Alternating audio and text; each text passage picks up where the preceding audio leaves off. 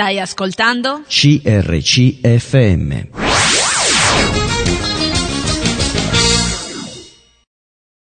Buongiorno a tutti, grazie di essere all'ascolto di Bibbia dintorni, vi auguro una buona giornata e insomma passeremo questa oretta in vostra compagnia sperando appunto di farvi piacere. Oggi parleremo degli angeli, abbiamo già trattato questo argomento ma lo rifacciamo perché spesso si, si ode di nuovo parlare di questo argomento e c'è un po' di confusione, noi da, nel nostro piccolo vogliamo fare un po' di chiarezza.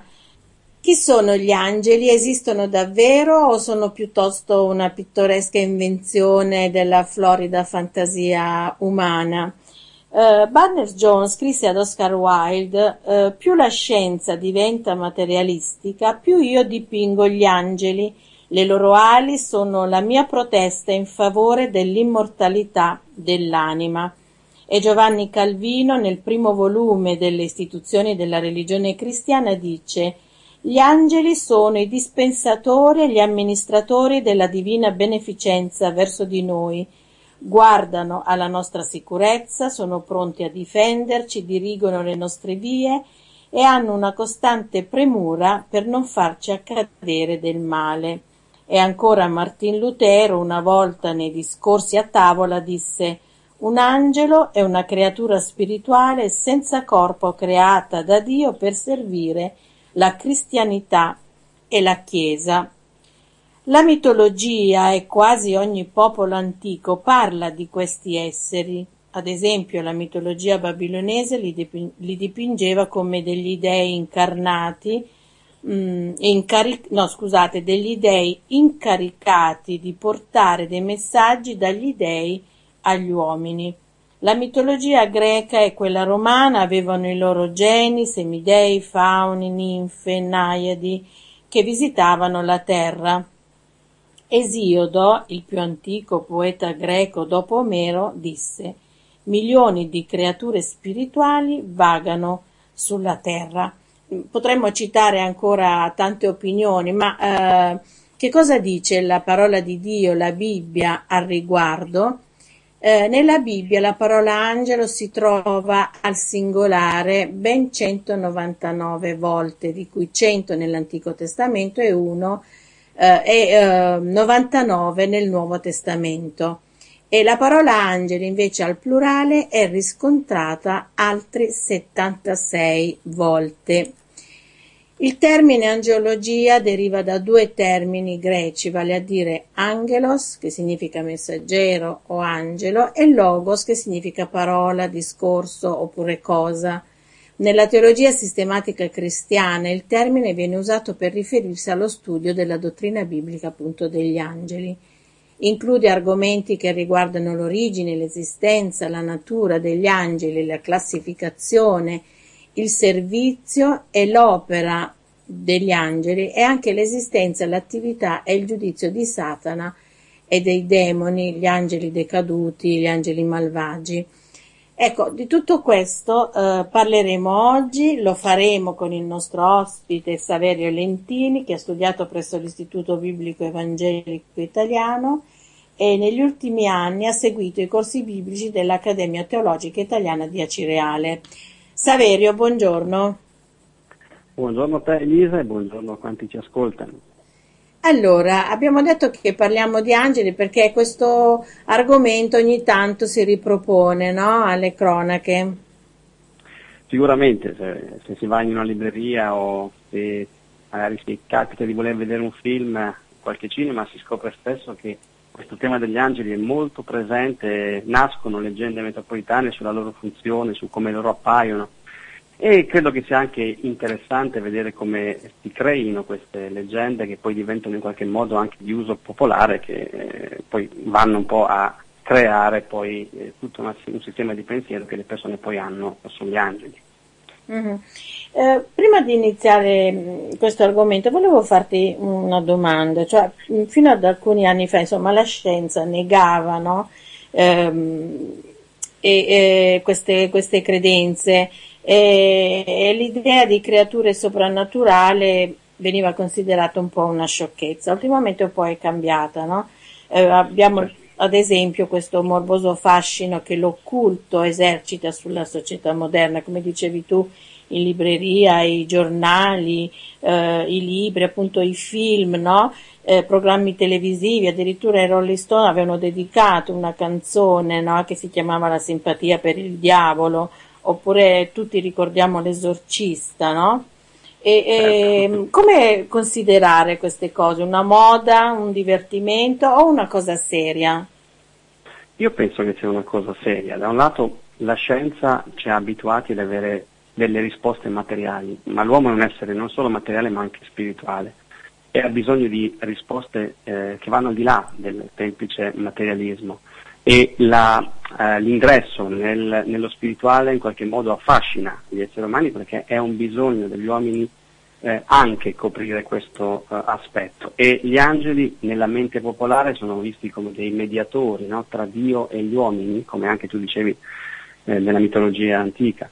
Eh, e quindi questo eh, spinge le persone a, voler, eh, a, volersi interessare di queste creature eh, che in qualche modo poi li proiettano poi in un mondo molto più ampio che è quello dell'occulto di cui tu parlavi, che bisogna stare molto attenti con questo tipo di, eh, di attività, perché noi pensiamo che il mondo sia solo quello visibile, ma non è così e la Bibbia ce lo racconta, ce lo dice in modo molto chiaro ed è molto pericoloso avventurarsi in modo ingenuo nella ricerca di, queste, eh, di questa spiritualità, soprattutto attraverso eh, l'occulto e eh, il mondo eh, paranormale. È giusto quello che tu dici. Eh, passiamo adesso un po' a um, esaminare un po' questa dottrina la cosiddetta dottrina degli angeli. Abbiamo detto che eh, nella Bibbia troviamo spesso, insomma, la Bibbia ci parla molto degli angeli, no? La Bibbia è piena di riferimenti sugli angeli, come tu dicevi eh, hai dato un po' delle cifre eh, sul fatto che mh, al singolare si, eh, si trovi 199 volte il termine angelo e 76 al plurale. Eh, la Bibbia parla, da, se vogliamo dire, da Genesi ad Apocalisse eh, della presenza di, degli angeli. Gli angeli hanno un ruolo molto importante, come diceva Calvino e lo stesso Lutero, all'interno del progetto di Dio e ogni qualvolta si eh, trova eh, la parola angelo eh, c'è sempre qualcosa di importante che Dio vuole comunicare attraverso di loro, sia nella loro origine, quanto nelle loro funzioni, quanto nella loro posizione, addirittura anche nella caduta di, questi, di alcuni di questi angeli. Quindi la Bibbia ha un grande eh, respiro su questo uh, soggetto ed è bene studiarlo in profondità perché gli angeli occupano una posizione molto importante all'interno della Bibbia. Mm-hmm. Qual è l'origine mm, degli angeli? Sono stati creati, eh, sono eterni, poi ci addentreremo nelle caratteristiche, ma qual è l'origine degli angeli? Allora, tenendo presente che eh, non c'è un versetto biblico dove si dice gli angeli furono creati in questo momento, però da un'analisi, da uno studio uh, approfondito della Bibbia si può vedere come eh, presumibilmente gli angeli furono creati all'interno della settimana creazionale, o meglio, prima del settimo giorno. Uh, entro il sesto giorno ci fu la creazione anche degli angeli. Ci sono alcuni testi nella Bibbia che lo, ci aiutano a capire questo, ad esempio basti pensare al resoconto di Genesi 2.1 che dice così furono compiuti i cieli e la terra e tutto l'esercito loro eh, e quindi Dio si riposò il settimo giorno, quindi eh, da questo eh, testo si desume che Dio in qualche modo in sei giorni creò i cieli e la terra e tutto l'esercito loro. Quando si usa il termine esercito loro normalmente si fa riferimento quindi agli eserciti angelici.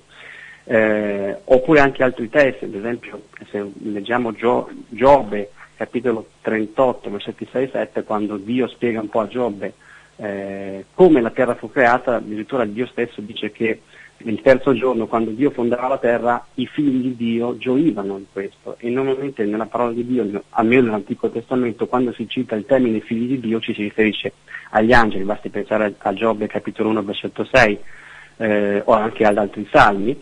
Eh, poi c'è un altro brano bellissimo che è in Neemia capitolo 6 dove si dice che praticamente eh, tu solo Signore hai fatto i cieli e i cieli dei cieli e tutto il loro esercito la terra e tutto ciò che è in essa, il mare e tutto ciò che è in essi, e tu fai vivere tutte queste cose e l'esercito dei cieli ti adora. Quindi da questo testo Neemia dice chiaramente che Dio fece i cieli e la terra eh, e l'esercito loro, e l'esercito dei cieli quando assiste alla fondazione della terra gioisce.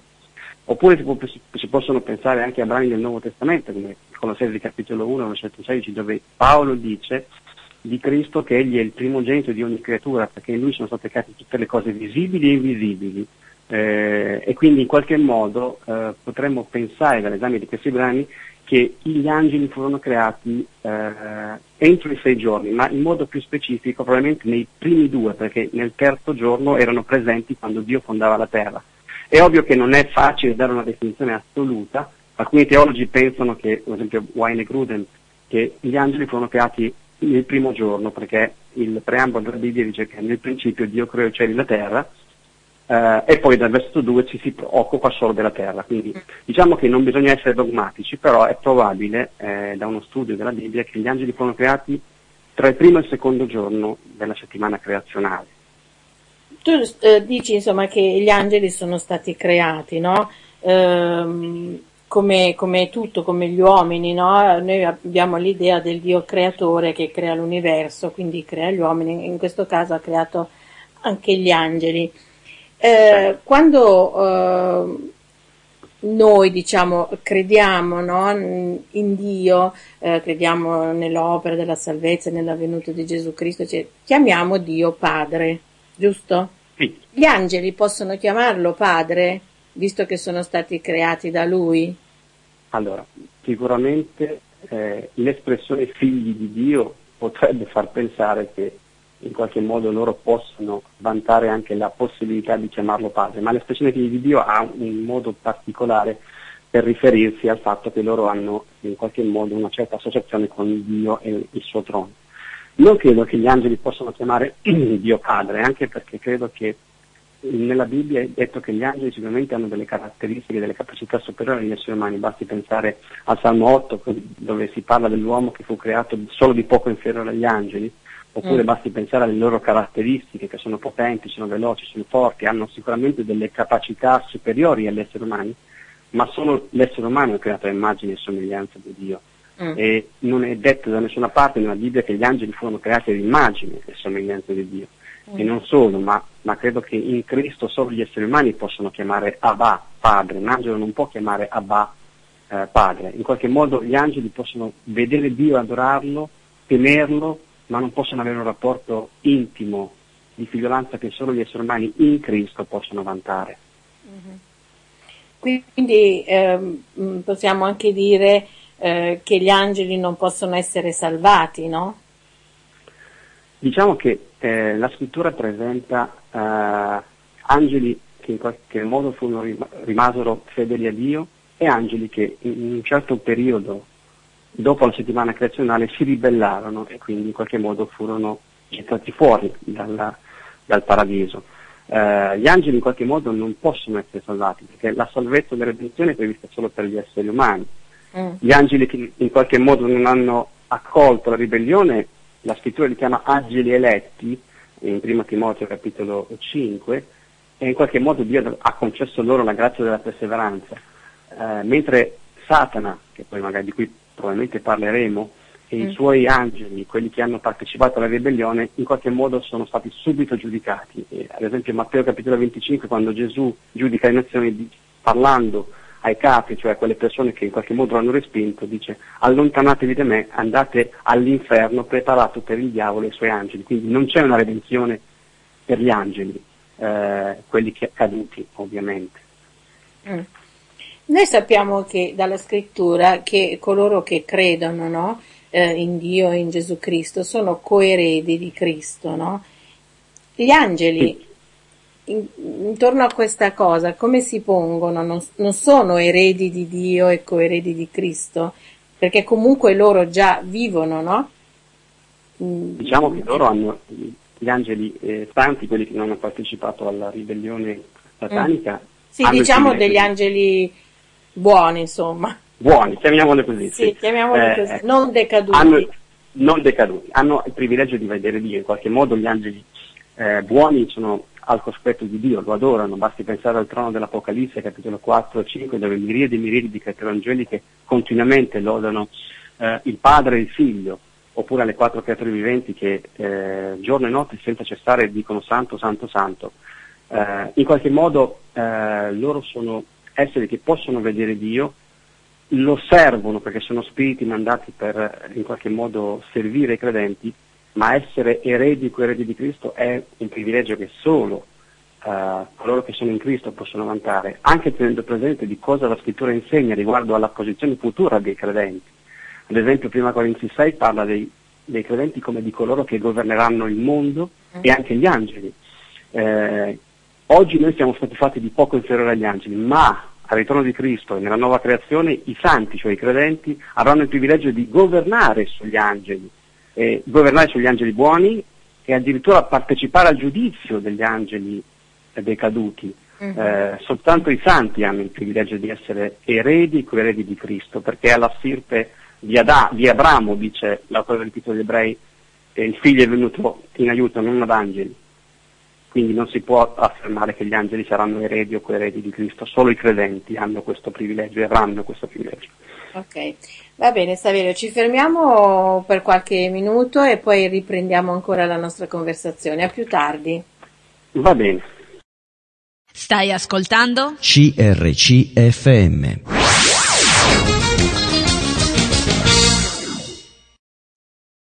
Allora, eccoci di ritorno, stiamo parlando degli angeli Uh, abbiamo detto che la scrittura parla moltissimo uh, di questo argomento e mm, lo stiamo facendo con il nostro ospite Saverio Lentini. Con Saverio abbiamo detto che uh, gli angeli non possono chiamare Dio padre, ma forse soltanto come creatore. Abbiamo detto che non sono eredi di Dio e coeredi di Cristo perché questo Uh, questa, funz- questa, situazione riguarda soltanto i credenti, coloro che hanno uh, accettato Cristo uh, come, proprio, come, proprio, Salvatore. Ecco, continuiamo a parlare di loro.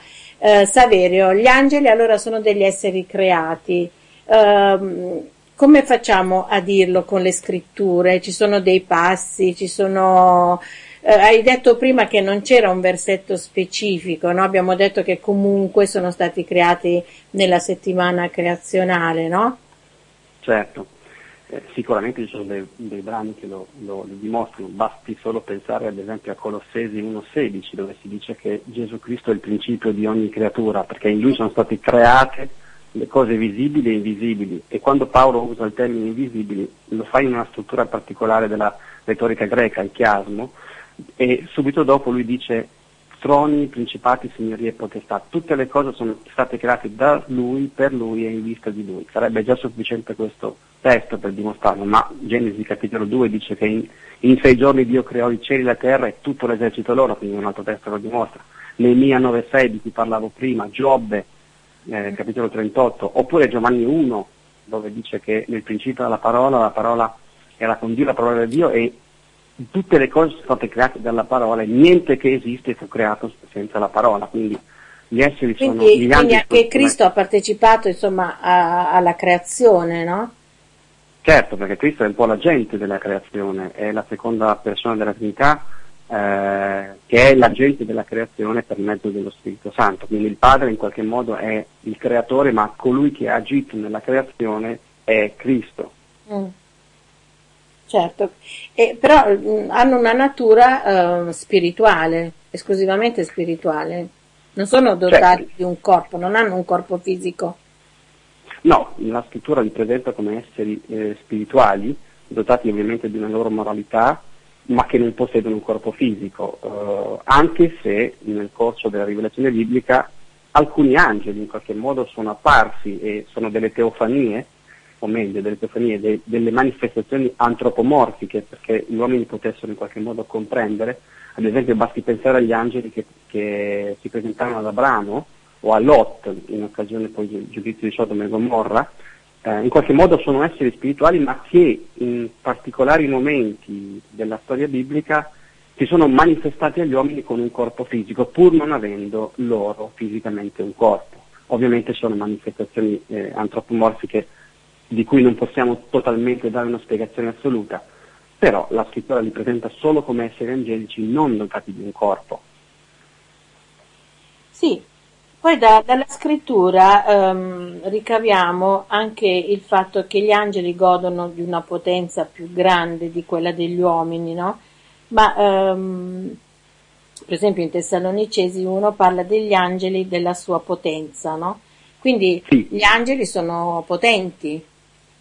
Sì, gli angeli sono, sono sicuramente degli esseri eh, potenti e di una potenza superiore agli esseri umani. Una delle, delle definizioni che si usa o che la scrittura usa per angeli è dunamis, che è in qualche modo il, il senso di un potere attivo.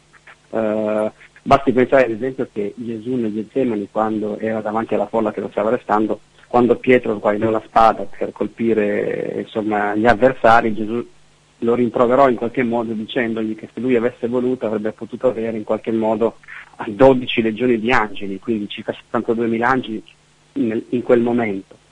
La scrittura ci presenta ad esempio nel Salmo 103 eh, quando il salmista dice agli angeli di lodare Dio voi potenti e forti. Sicuramente gli angeli hanno delle capacità, delle, mh, della- delle forze superiori agli esseri umani, sono molto forti e molto potenti. Basti pensare che un solo angelo ha distrutto 185.000 eh, assiri, mh, quindi possiamo capire la potenza di cui possono essere dotati. Una curiosità, sono anche veloci gli angeli. Sono molto veloci, infatti eh, Dio è descritto come colui che vola sui cherubini. Eh, è ovvio che loro possono essere in un posto solo, in un momento solo, non, non- non hanno eh, in qualche modo l'onnipresenza, però nei loro spostamenti sono molto veloci. La scrittura, come dicevo, il Salmo 103 ce li presenta come veloci e forti. Eh, Basti pensare che sono, sono coloro che sono chiamati a, eh, a rivelare i progetti di Dio oppure a eseguire i giudizi, sicuramente sono molto veloci e forti. Un'altra caratteristica che possiamo dire, abbiamo detto che sono anche tanti, no? Tu hai parlato, non so se hai accennato al momento della, mh, mh, quando Gesù dice, eh, quando viene arrestato, insomma, nel giardino del Esatto, Getsemani. disse, disse che avrebbe potuto avere in quel stesso momento 12 legioni di angeli, quindi Sì. 72.000 angeli. Sì, la scrittura non ci dà un numero Mm. eh, su quanti loro siano. Usa delle espressioni che in qualche modo cercano di dare il senso, ad esempio miriadi e miriadi, migliaia e migliaia e migliaia. Basti pensare ad esempio all'Apocalisse, quando al capitolo 5, dopo che eh, Giovanni vide l'agnello che poteva prendere eh, il, eh, il libro e sciogliere i sigilli, ad esempio Giovanni descrive questa scena di miriadi e miriadi, migliaia e migliaia di angeli che cantavano le lodi dell'agnello. Quindi non c'è, la scrittura non dice quanti sono, ma dà in qualche modo un, eh, un assaggio della loro quantità quando usa queste espressioni così iperboliche, miriadi e miriadi, migliaia e migliaia, quindi sono molti. Ecco.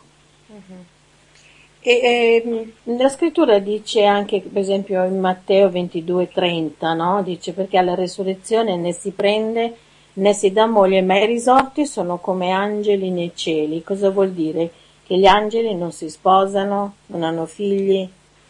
Sì, sì, la scrittura mh, non prevede per gli angeli queste relazioni che sono eh, esclusivamente umane.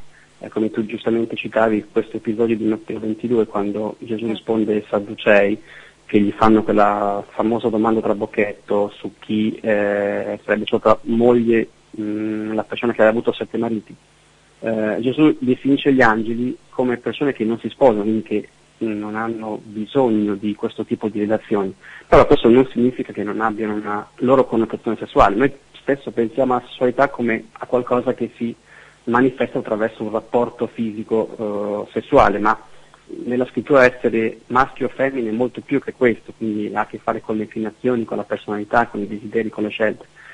È vero che gli angeli non si sposano e non fanno figli, ma questo non significa che non abbiano una connotazione sessuale. Sembra a volte che abbiano più eh, un'attitudine maschile o perlomeno prerogative maschili. Il fatto, ad esempio, che vengano chiamati angeli è un nome che normalmente è un maschile nella scrittura. Oppure il fatto che troviamo dei nomi di angeli, ad esempio Michele, che è un arcangelo, oppure Gabriele, lo stesso Satana, anche se non è il nome specifico ma è Lucifero, sono nomi maschili. Eh, quindi sembra più che abbiano delle prerogative maschili in questo senso, quindi, Mm. però non si sposano, non hanno figli. Mm-hmm. Un'altra uh, curiosità volevo chiederti, eh, nella scrittura non, non troviamo, eh, come posso dire, non troviamo scritto che gli angeli devono mangiare no, per mantenersi in vita, ma ci dice anche che in certe occasioni angeli visibili, cioè che hanno preso delle sembianze umane, mangiarono. Ad esempio nel Salmo 78 dice che l'uomo mangiò del pane degli angeli, no? oppure mh, da qualche altra parte, quando per esempio Isabel no, ehm, minacciò Elia e dice che l'angelo di Dio venne presso allo stanco e scoraggiato profeta e gli mise davanti cibo e bevanda. Sì, gli angeli sicuramente non hanno necessità umane, essendo esseri spirituali in qualche modo eterni, eh, sono stati creati per l'eternità così come l'essere umano, hanno un principio ma non avranno una fine dal punto di vista di eh, vita. Mm. Eh, la, la, scrittura non presenta comunque gli angeli che hanno necessità fisiche di dormire, di mangiare, eh, sono esseri spirituali dotati di una potenza sovrannaturale, di una forza notevole, ma che non condividono gli stessi limiti umani, sono limiti che solo gli esseri umani hanno. Eh, quelle manifestazioni di cui tu parlavi erano più antropo, antropomorfiche, per sì. mostrare quindi in qualche modo delle verità agli uomini che altrimenti non avrebbero potuto comprendere in quel momento della rivelazione. Sì. Un'altra curiosità è gli angeli cantano, ad esempio Shakespeare nell'Amleto dice ora un nobile cuore si schianta, buonanotte amabile principe, e gli stormi degli angeli cantino al tuo riposo. Io penso proprio di sì, ma posso citare soltanto un testo in modo Anche in Apocalisse, giusto? Quando Giovanni... In, in Apocalisse sicuramente, ma penso ad esempio a Isaia 6, no? quando Isaia vede l'immagine di Dio, quando nel del, nell'anno della morte del re Ozia vide il Signore e vide in questa manifestazione eh, i serafini, che è una categoria angelica, eh, che cantavano, in qualche modo era come se fosse un coro eh, all'unisono, eh, di questi esseri che cantavano santo, santo, santo, e mm. addirittura Isaia descrive che il, la loro voce era così potente e tonante che le fondamenta del Tempio tremavano. Quindi sicuramente posso concordare con Shakespeare, eh. sono esseri che cantano le, le, la gloria, le lodi dell'Eterno. Mm. Eh, prima di chiudere questa sezione della nostra trasmissione, no, ehm, di solito si sente dire che quando ehm, magari nell'ignoranza, non lo so, quando i credenti muoiono, come pure i bambini soprattutto, no? diventano sì. angeli. Ma l'uomo non potrà mai diventare un angelo, giusto? No, no sono assolutamente credenze metropolitane. Eh, gli, angeli, gli, uomini sono uomini, gli angeli sono angeli. Il destino umano è diverso dal destino angelico, eh, come la gloria umana è diversa dalla gloria angelica. Eh, i, coloro che, che muoiono sia che siano bambini o che siano eh, adulti, non avranno mai la natura angelica, cioè, in qualche modo parteciperanno ad una resurrezione. Eh, mm. se hanno creduto in Cristo a una resurrezione di vita eterna, altrimenti purtroppo a una mh, mm, vita eterna all'inferno, ma non c'è mai una, uh, un cambio, una mutazione. Ecco. Gli angeli sono angeli, gli uomini sono uomini. Come tu hai detto prima, forse i credenti quando risusciteranno avranno una posizione più elevata degli sì, angeli. Sicuramente, sicuramente sì, eh, come dicevo prima, nella vita umana terrena gli uomini in qualche modo sono inferiori agli angeli, Ebrei capitolo 2 lo dice, facendo eco al Salmo 8, eh, ma nella nuova creazione e durante anche il, il periodo millenniale dove Cristo regnerà, i santi, i credenti avranno una posizione superiore per l'eternità, come dicevo prima citando prima Corinzi capitolo 6, quando Paolo rimprovera i Corinzi di alcune scelte sbagliate che stavano facendo, eh, nel citarsi eh, davanti ai tribunali, diceva non giudicate voi le cose più minime, voi un giorno giudicherete il mondo e gli angeli, quindi siete incapaci di giudicare le cose minime, quindi noi govern- perché la parola giudicare ha una valenza eh, nel greco che potrebbe anche significare di governare, quindi. Uh-huh. Ecco, quindi in qualche modo noi governeremo, basti pensare a Matteo 19-28 quando Gesù parla che nella nuova creazione i dodici apostoli eh, governeranno, giudicheranno le dodici tribù di Israele con il senso di governare. Bene, eh, mm, ci fermiamo allora ancora una volta e riprendiamo subito dopo questo brano musicale che adesso andrà in onda. A dopo. Stai ascoltando? CRCFM.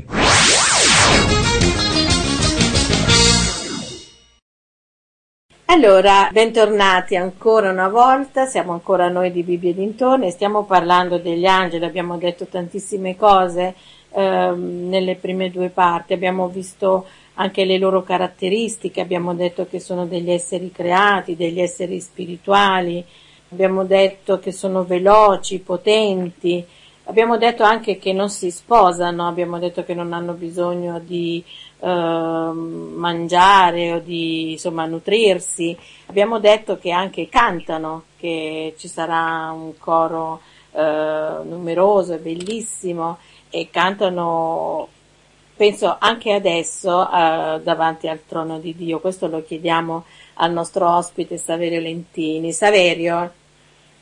Sì, sicuramente Sa- sappiamo che alla fine canteremo e tutto quanto, ma anche adesso? Sì, sicuramente, perché sono proprio in qualche modo uno delle, degli scopi per cui Dio ha creato gli angeli è perché lo adorino. Ad esempio in Ebrei capitolo 1 quando eh, l'autore dell'Epistolo Ebrei vuole mostrare la superiorità di Cristo sugli angeli, dice cita un testo dell'Antico Testamento e dice quando il, il primogenito fu introdotto nel mondo tutti gli angeli lo adorino. Eh, mm. e in qualche modo l'adorazione ha a che fare anche con il canto, o come tu dicevi anche l'Apocalisse, quando Giovanni vede quelle cose era qualcosa che in qualche modo era in quel momento. Eh, gli angeli cantano, adorano Dio perché questo è uno degli scopi per cui Dio li ha creati, proprio perché loro possono contemplare il trono, vedere eh, il Re sul trono e cantarne le lodi, proclamarne le virtù sicuramente lo stanno facendo anche adesso. Va bene, allora eh, così li immaginiamo davanti al trono che cantano eh, lodando e dando gloria a Dio. Eh, sono degli esseri morali? Gli angeli sono degli esseri morali, essi dispongono delle loro scelte, sono in qualche modo stati creati con la capacità di decidere se operare bene o se operare male non sono determinati a fare delle scelte specifiche, sono esseri che hanno una percezione di sé, basti pensare a Gabriele quando dice davanti a Zaccaria, quando annuncia la nascita di Giovanni Battista, io sono Gabriele e sto davanti al trono, quindi ha una percezione. Eh, la scrittura li definisce come esseri, ad esempio, che fanno delle scelte nell'ambito della volontà di Dio, eh, possono rientrare nel campo della moralità molte scelte che gli angeli fanno, eh, essi provano gioia ad esempio, basti pensare a Luca 15, oppure timore e tremore, eh, Giacomo quando parla dei demoni che credono e temono, possono provare anche amore e odio eh, e in qualche modo Dio li richiama periodicamente alla sua presenza, Giobbe 1.6 dice che gli angeli, i figli di Dio eh, regolarmente, non sappiamo in che modo, con quali tempistiche, però si presentano davanti a Dio per rendere conto delle loro azioni e come dicevo hanno una percezione di sé e non solo, ma hanno, hanno anche una comprensione degli eventi, quando Gabriele annuncia ad esempio a Daniele quello che sarà il futuro. Quindi sicuramente sono esseri morali eh, che rispondono delle loro scelte e il, la presenza poi degli angeli decaduti è una dimostrazione chiara del fatto che Dio li, rende, li considera responsabili delle loro azioni. Uh-huh. E noi abbiamo detto poco fa che gli angeli sono um, nel cielo, davanti al trono, adorano, lodano, cantano, ma eh, sappiamo anche che loro hanno delle funzioni anche sulla terra, no? certo. Non hanno la, la caratteristica di essere onnipresenti. No, no, no, la scrittura li presenta come esseri creati e come tutti gli esseri creati non hanno uh, quelle qualifiche divine quali sono la, l'onniscienza, l'onnipresenza, uh, l'onnipotenza. Queste sono caratteristiche che spettano solo a Dio e in quanto esseri creati hanno sicuramente una potenza, una forza, una velocità, no? delle caratteristiche sicuramente diverse dagli esseri umani, mm, ma non hanno l'onnipotenza, l'onniscienza, perché queste sono caratteristiche esclusive di Dio. Non c'è nessun testo nella Bibbia che descrive un angelo presente in più luoghi contemporaneamente eh, queste sono caratteristiche che spettano solo al Signore. Mm-hmm. E, e, poi sappiamo anche che insomma, gli angeli sono esenti dalla morte, no? Sì, gli angeli sono immortali, eh, benché siano esseri creati, cioè hanno un inizio, hanno avuto un inizio, ma sono immortali. Anche quelli decaduti, eh, ad esempio basti pensare a, al fatto che loro condivideranno l'eternità con i credenti, benché saranno giudicati dai credenti, governati dai credenti, in qualche modo condivideranno l'eternità e anche questo vale anche per gli angeli decaduti, ad esempio eh, quando si parla del giudizio del, di Satana al capitolo 20 di Apocalisse, essi quando saranno sconfitti verranno gettati nello stagno di fuoco e saranno tormentati nei secoli dei secoli. Eh, quindi sicuramente sono esseri immortali e condivideranno l'eternità. Sono stati creati per essere immortali, sì. Ok. E, e passiamo a, prima di finire eh, all'organizzazione, no? eh, sembrano essere organizzati questi angeli secondo un, dato modello, sempre gli arcangeli, gli angeli, i serafini, eh, i cherubini, poi abbiamo eh, principati, autorità, potenze, troni, potestà e signorie che magari vedremo sono un po', eh, forse non si riferiscono proprio alla gerarchia angelica, no? Però abbiamo un passo biblico che ci dice questo. Sì, sicuramente ci sono molti passi biblici, ad esempio potremmo pensare eh, a Giuda eh, quando si parla di Michele. Eh, Michele è chiamato arcangelo eh, ed è l'unico angelo che è chiamato con questo titolo. Ora non sappiamo se esistono altri arcangeli, ma la scrittura ne presenta soltanto uno eh, ed è probabile che sia in qualche modo il eh, capo delle schiere angeliche eh, buone, chiamiamole così. Eh, ad esempio contendeva con, con, il diavolo, il corpo di Mosè, e benché avesse un'autorità grande, non lo accusa, dice non lo ingiuria. Quindi è probabile che Satana stesso abbia un'autorità superiore a Michele. Michele è un arcangelo e solitamente lo si associa a Israele. Quando, Quindi anche Lucifero è probabile fosse un arcangelo. Certo, è una possibilità, perché, ripeto, quando mm, Michele contende con Satana il corpo di Mosè, perché Satana voleva prendere il corpo di Mosè forse per farne un idolo per. Israele, eh, lui non lo ingiuria, ma gli dice ti svidi il Signore, quindi in senso di rispetto, in senso di mm sottomissione ad un'autorità superiore, però in Apocalisse 12 quando combatte contro il diavolo ha in qualche modo un'autorità alla pari, perché in Apocalisse 12, 7 10 si scopre che Michele e i suoi angeli combattono contro Satana e i suoi angeli e lo buttano giù eh, allontanandolo dal trono del cielo, quindi eh, è, è, questa la realtà. Michele è un arcangelo che è uno dei primi capi, dice Daniele, o addirittura il vostro capo facendo riferimento a Israele, e questo ci fa pensare che deve essere un, un arcangelo, un solo arcangelo, comunque un, un, un, angelo di rango superiore e poi legato a Israele, perché spesso lo si trova come protettore del popolo di Israele. Poi ad esempio pensi, c'è Gabriele. Scusami, tu pensi che sia stato lui a buttare fuori il diavolo dal giardino dell'Eden? La scrittura non ce lo dice, quindi lo è dice. difficile stabilire se sia stato lui a buttarlo fuori. Mm. Mm, non c'è un testo che ci aiuti nel dire che Michele ha cacciato fuori eh, Satana dal, dal, dall'Eden. Però c'è quel testo di Apocalisse 12, ora è un testo molto difficile, non è facile da interpretare quel testo certo, di Apocalisse certo. 12, però sicuramente Michele in quel contesto ha l'autorità e la potenza e la forza di gettare Satana e i suoi angeli giù sulla terra. Eh, però dirti se fu, fu, Michele a cacciare Satana dal, dall'Eden, questo è difficile dirlo, potrebbe anche essere. Eh, poi parlando di, di, gerarchie angeliche possiamo pensare ad esempio a Gabriele. Eh, Gabriele eh, molte volte lo chiamano arcangelo, ma non è mai chiamato così nella scrittura. Gabriele è associato in modo particolare a nuove rivelazioni che Dio vuole dare sullo sviluppo della storia della salvezza. Infatti lo troviamo specialmente nel, nel Vangelo di Luca, quando lui appare a Zaccaria e gli rivela la nascita di Giovanni Battista, o a Maria che gli rivela la nascita di Gesù, oppure nell'Antico Testamento a Daniele che gli rivela la il significato della visione del capo, del montone e delle 70 settimane. Quindi Gabriele è più legato all'idea di qualcuno che rivela nuovi eh, misteri che erano nascosti prima ma che vengono eh, fatti conoscere agli uomini eh, ed è associato al trono, infatti lui dice io sono l'angelo che sta davanti al trono di Dio, quindi è qualcuno che rivela i misteri, è un messaggero. Poi si parla dei serafini, ad esempio in Isaia 6, è l'unico testo dove si nominano questi, questa categoria angelica e sembra che siano legati più alla santità di Dio, infatti mm. loro conoscono il significato dell'espiazione, della purificazione e sono coloro che in qualche modo eh, cantano le lodi di Dio mh, mm, e ne esaltano la santità. Infatti il nome Serafino deriva da un, da un sostantivo ebraico, seraf, che significa ardente, bruciante, quindi qualcuno che arde, che brucia di passione.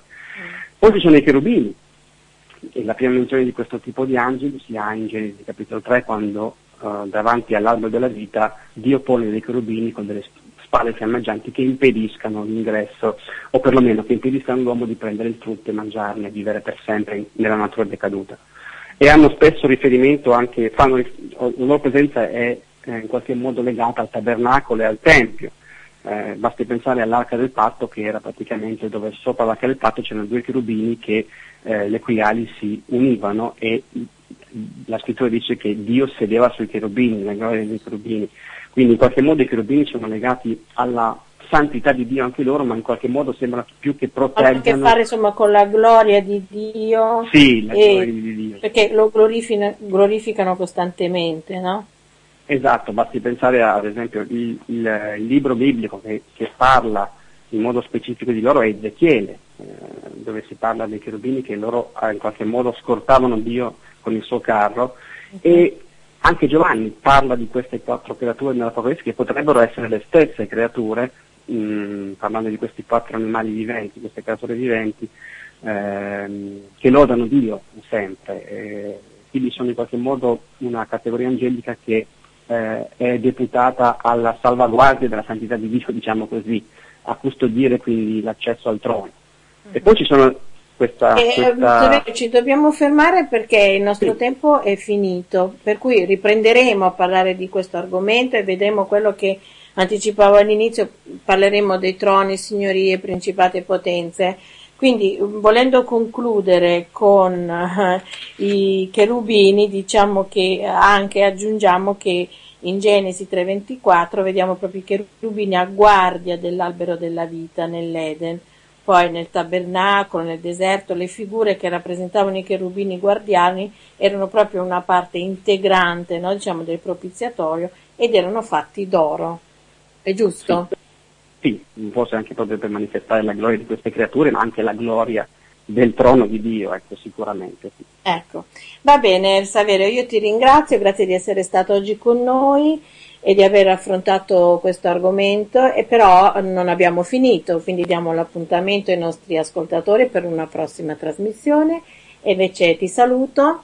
Grazie Elisa, saluto te e anche tutti quelli che ci hanno ascoltato. Ok, a voi tutti una buona giornata e una risentirci alla prossima settimana.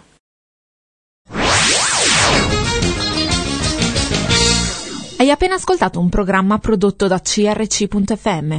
Se hai apprezzato quello che hai ascoltato, considera di sostenere il tuo programma preferito. Visita il sito www.crc.fm e ricorda, il tuo sostegno è prezioso.